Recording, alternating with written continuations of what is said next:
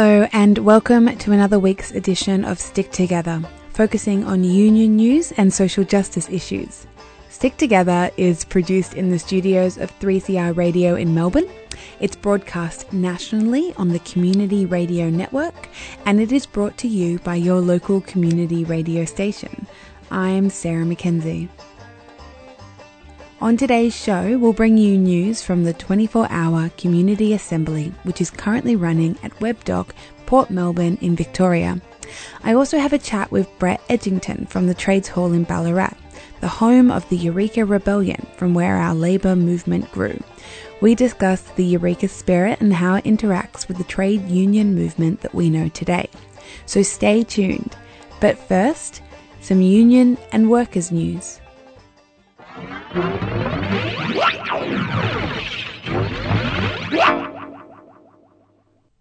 Every year, between November the 25th, the International Day of Elimination of Violence Against Women, and December the 10th, the International Human Rights Day, runs the 16 Days of Activism Against Gender Based Violence campaign.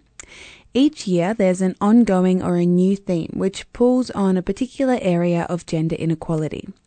This year's theme was Leave No One Behind End Violence Against Women and Girls. In Australia, on average, one woman is killed a week by a partner or a former partner. Unions around Australia have been campaigning hard in the We Won't Wait campaign, which is a campaign calling on political parties to support 10 days of paid family and domestic violence leave to be included in the national employment standards. During the 16 days of activism this year, they took their long running fight to Parliament House in Canberra. Political parties, including the Australian Greens and the Australian Labor Party, have made commitments to legislate for 10 days paid leave in the NES. However, the LNP has ruled out supporting the campaign. Here's Lisa Darmanin, Executive Branch President of the Victorian Tasmanian branch of the Australian Services Union.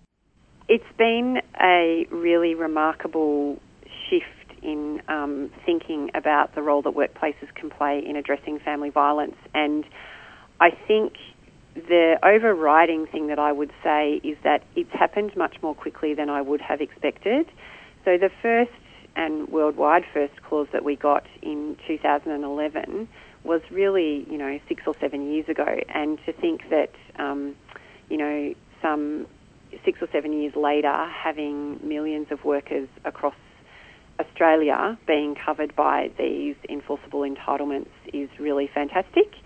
Um, and if we compare it to something like um, a, the paid parental leave campaign, which um, has taken a whole lot longer to achieve paid leave for women or parents um, in getting paid leave, you know, we're talking decades rather than within a 10 year period, then yeah, I think um, that contrast gives you an understanding of how important the issue is and um, how willing people are to identify workplaces as a key area mm-hmm. where the issue can be addressed. So, why is it so important that those escaping family violence have access to paid leave? So, almost two thirds of women who experience violence are in the workforce. Therefore, the workplace can play a really critical role in enabling women to safely deal with the matters um, in their lives. Paid domestic violence leave means that a woman can leave a violent relationship without fear of losing her job uh, and therefore losing financial independence, which is critical. And having access to paid leave means a woman can feel financially secure while she relocates herself and her children to a safe place or attends medical or specialist appointments or deals with legal appointments, court hearings, or the myriad of other things that um, need to happen when um, a woman is dealing with this sort of situation. Mm-hmm. Um, it's really clear that um, domestic and family violence is an issue that all parts of society need to deal with, including the workplace. Um, it costs our economy $12.6 billion a year and the cost to employers in comparison to that, um, according to union research, is just five cents per worker per day. And 10 days paid family violence leave will change lives and it will save lives. So I just can't see why Malcolm Turnbull and his government can't see the benefit to uh, working people uh, to make this change. By Christmas, 200 Oakey North miners who'd been locked out of their workplace by multinational mining giant and corporate tax cheat Glencore will have been locked out of work for over 150 days.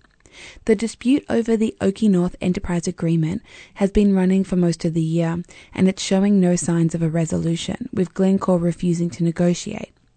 Last month, the Paradise Papers revelations showed that Glencore did not pay any company tax in Australia last year, despite revenues of $10.4 billion.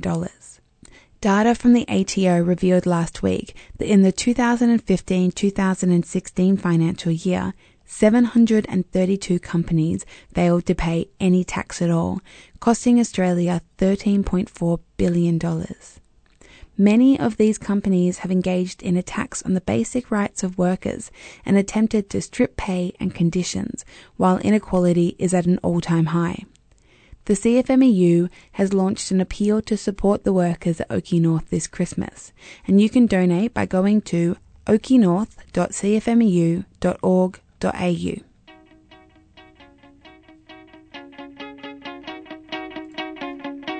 You're listening to Stick Together on the Community Radio Network.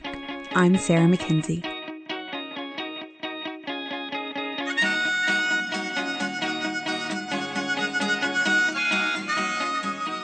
And we bring to this fight something they do not have solidarity, sticking together, working people sticking together no matter what, in whatever circumstances, just as we have done throughout the generations, we will do again. And we'll do so with determination, we'll do so with a clear idea about what's wrong, and we'll do so knowing that our grandparents fought to change the rules in, the past and they won it, and we will fight to change the rules and win it again.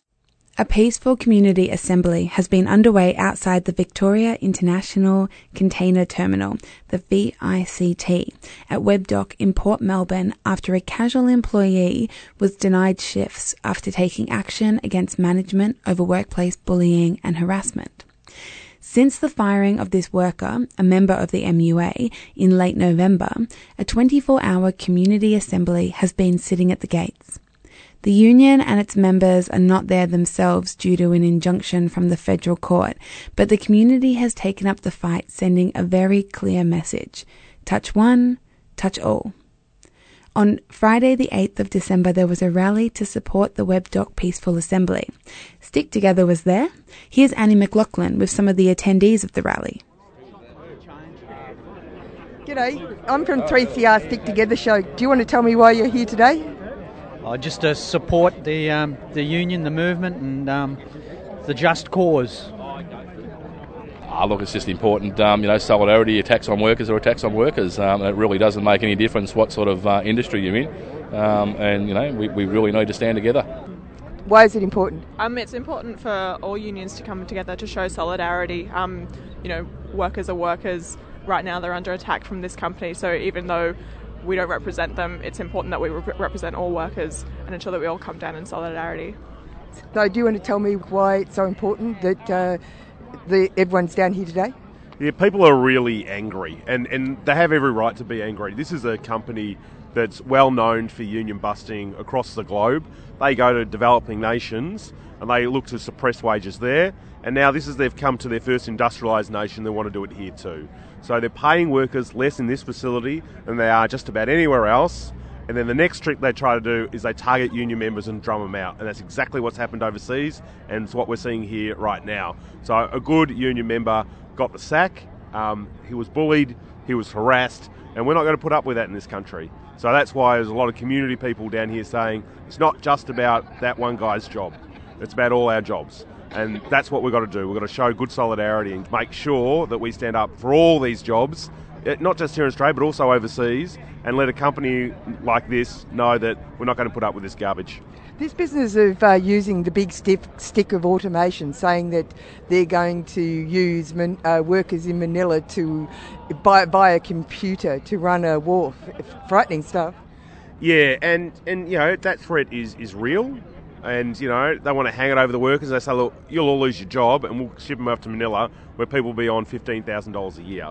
Um, you know, poverty wages is what we need to stand up against, and we've got to make sure that companies like this, if they don't do the right thing, well, maybe they shouldn't be working here in Australia. You know, because that's not the type of Australia that we want. Many community and working people's leaders spoke at Friday's rally, all of them with a similar message. Our strength is our solidarity. Michele O'Neil. This is an important, important day because some of us were here 20 years ago. Some of us were here 20 years ago when the Victorian Trade Union Movement and the Australian Trade Union Movement said, We will not stand for one union, one group of unionists, one group of workers being singled out. We won't stand by and let bosses and companies drive down the pay and conditions of hard-working members of the MUA.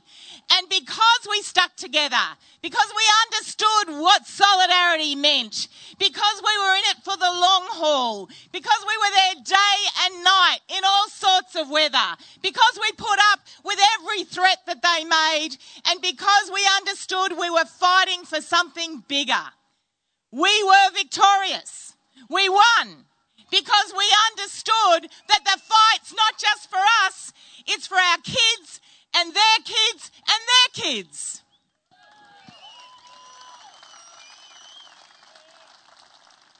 And here we are again. And VICT, what sort of company is this? And of course, they're not alone. Don't think that all these companies never talk to each other. We know they do. They accuse us of colluding. Well, let me tell you, corporate Australia is currently colluding with the federal government to try and systematically, piece by piece, drive down the pay and conditions of ordinary working people in this country that we have fought for for decades and hundreds of years. They are trying to say that a small group of workers, hand-picked workers, and we're seeing here at VICT, we saw it at Streets, we saw it at CBU, CUB, we're seeing it at Esso, that a small group of people, hand-picked, can do a deal and they call that a new agreement. And then they try and impose those lesser conditions on workers that have fought for years to build up their conditions over many, many hard negotiations that they've suffered and struggled for. This isn't justice. There's nothing fair about that. How can you say on the one hand we've got a right to bargain and negotiate a deal and that the companies and this government and these laws allow a handful of people to drive them down, in this case, by 40%. And of course, the targeting of unionists. Again, not one off. It's not a surprise. Where those people that stand up are the ones the bosses come after. And of course, what the government's doing is, as we speak, trying to drive through new laws that actually make it easier for bosses to target unionists, to go after delegates, to go after our officials. You know what they're trying to do? They're trying to criminalise what we do every day. And what do we do every day? Simple. We stick together and we fight and we stick together and fight to win better paying conditions, better lives for our families, our communities, to do something for the working class so that all of the wealth and power in this nation and around the world is not held by a few. So, comrades, I want to say to the MUA that we are with you. Look around us. Take a minute, look around us at the mighty trade union movement here in Victoria. Look at the strength we have. Look at the people who have taken that brave step to be here and know that you're not alone. Know that we'll fight with you. Know that we have each other's backs. And how proud are we to be on the side of working people who will fight against oppression, fight against exploitation, exploitation and win Win for Workers here in Victoria, at VICT, in Australia, and around the world. You're listening to Stick Together Workers' Stories and Union News.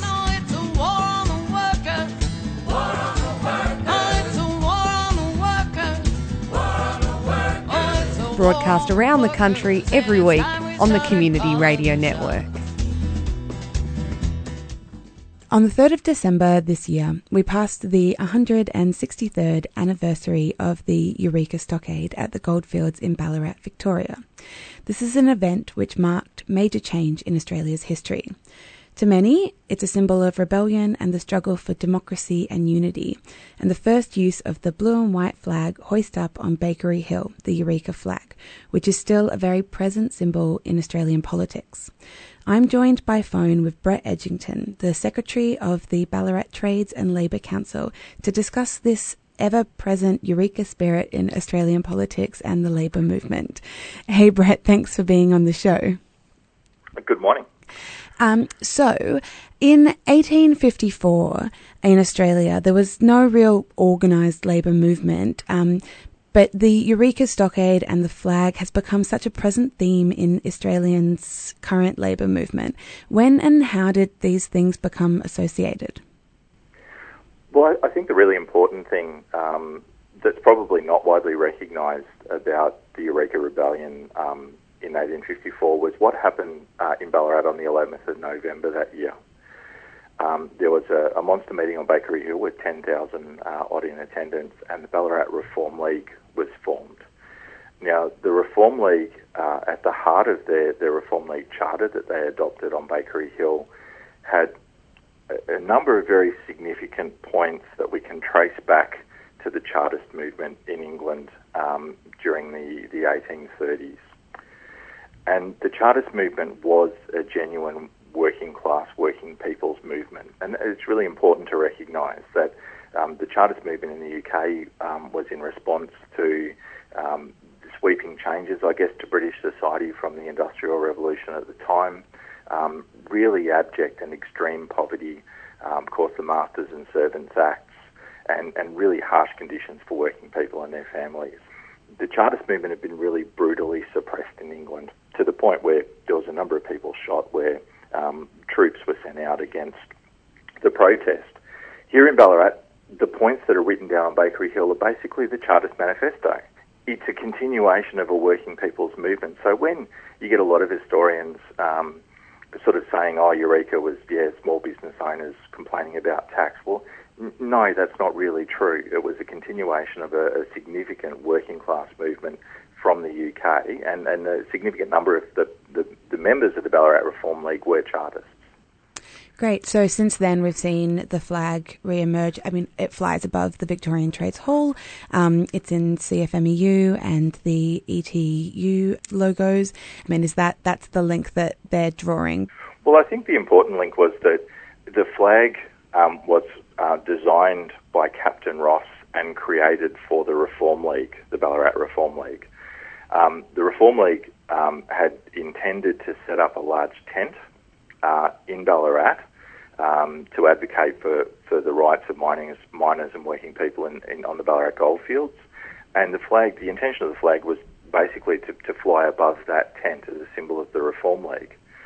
Now, what happened then subsequently on the 29th and 30th of November is that the, the physical force um, proponents, led by Peter Lalor um, and Vern and some others, uh, prominent uh, people here on the goldfields, took the flag from Bakery Hill down onto the Eureka lead and built the stockade.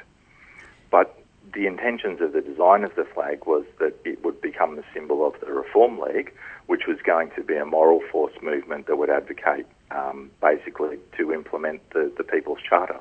Obviously, men and women of different nationalities were involved in the stockade, we know that, but in recent years there's been a much less admirable use of the flag and the Southern Cross and the symbolism of Eureka. So the AFP, the Australian First Party, due to those Electoral Act changes last year, um, registered the cross as their official party logo. Now, Ballarat Trades and Labour Council lodged a, a, an official complaint against this, but um, I guess my question is, uh, what are the origins of far right appropriation and why do you feel that it's so important that we fight back against those uses? Well, I think it's so. Raphael Carboni, um, an, an, Italian on the goldfields, and Raphael had an incredible, colourful history of um, being involved in rebellious movements across several continents. Um, at the time of Eureka, stood up and said, "We call upon um, all men, irrespective of nationality, race, or religion, to salute the Southern Cross. And there was a significant proponent of, um, of, of people from all nationalities involved in Eureka. So we see the, the first person that um, is charged uh, for treason, John Joseph, is uh, an African American. Um, we see people from Jamaica, from um, many, many different countries around the world that, that are on the Ballarat goldfields at the time. And um, Carboni and others in, in um, Ballarat make it abundantly clear that um, everybody is involved, that the, the flag is a symbol of all people. Uh, and I think that's a really important thing to remember the intentions of the people that created it and first raised it here in Ballarat. Look, the other really important thing, and I think it's something that not many people have realised, is that um, the flag of the Southern Cross um, that we know, that the, the cross with the stars in the arrangement that was created here in Ballarat, um, is not the same flag that then um, subsequently ends up in the race riots at Lambing Flat in New South Wales. Um, they're very, very different flags and very, very different designs. Um, and, and, it's something I think the right wing um, have failed to really grasp their history and, and look at the design of, of the flags uh, that they're using to justify uh, their use of the symbol for, for extremist right wing uh, and, and racist views. Um, they are very different flags, very different creative and artistic designs. Um, while they may share some elements, um, which is understandable, the Southern Cross being a very prominent symbol here in the Southern Hemisphere, um, they're, they're, not related. Uh, and I, I, think it's about time that, that um, people people learnt that part of the history that um, they're two very different symbols, and, and the right uh, in trying to hijack our flag have relied on uh, a, a, false history, a really a falsification of, uh, of the truth. So, will you and Ballarat Trades Labor Council continue to lodge complaints against these far right groups using the Eureka flag as their official symbol? Yeah, so currently uh, there's um, a, a, group lodging, lodging an objection um, to the Electoral Commission's registration of that symbol. Um, we'll certainly take part in that. I look forward to being able to turn up and testify um, uh, to that um, objection, um, and on those historic grounds. Um, mm-hmm. And uh, look, we will continue to fight. The, the last thing I want as as a, a union um, a union member and and uh, secretary here in Ballarat is, is for us to walk down the street with the Southern Cross proudly displayed on our union tops and have that seen as a symbol of fear. And to finish up, as a unionist, um, I know it's a large question, but what does the Eureka spirit mean to you? Well, as, as secretary here at Ballarat Trades, also we're the second oldest trades and labour council in the world. Um, we trace our uh, our start back to the 2nd of October 1856, which is a little under two years after Eureka. And and to me, it's it's ultimately the history of our hall that Eureka paved the way and created the atmosphere where working people felt that they were able to stand up. So we see James Galloway in, and, and the, the stonemasons in Melbourne marching on the 21st of April 1856, uh, demanding an eight-hour day. Mm-hmm. Um, we see the, the retail workers in Ballarat on the 2nd of October 1856 um, standing up, forming a committee and demand sh- demanding shorter uh, opening hours for, for retail in Ballarat on the goldfields.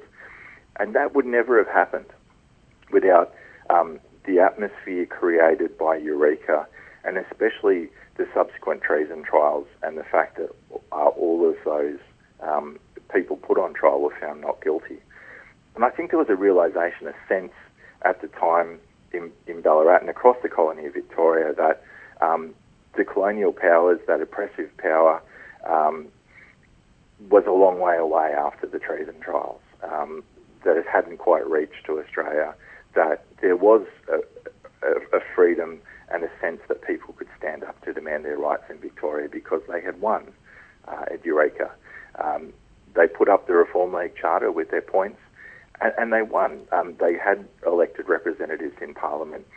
Um, they subsequently then won the right to, to franchisement in the vote, shorter sessions of Parliament to paid parliamentary sitting.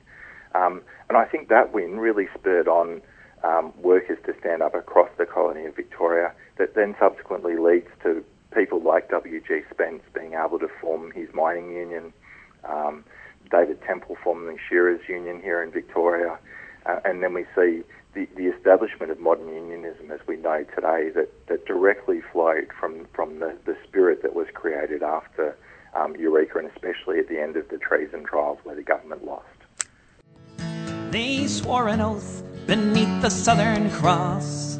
They'd stand together and break the license laws. From 20 different nations, they gathered here as one in Ballarat beneath the southern sun.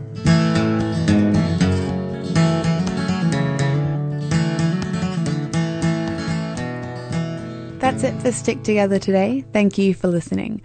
This program is produced in the Melbourne studios of 3CR and it's broadcast nationally by the Community Radio Network. Podcasts for this show can be found at 3cr.org.au slash stick together.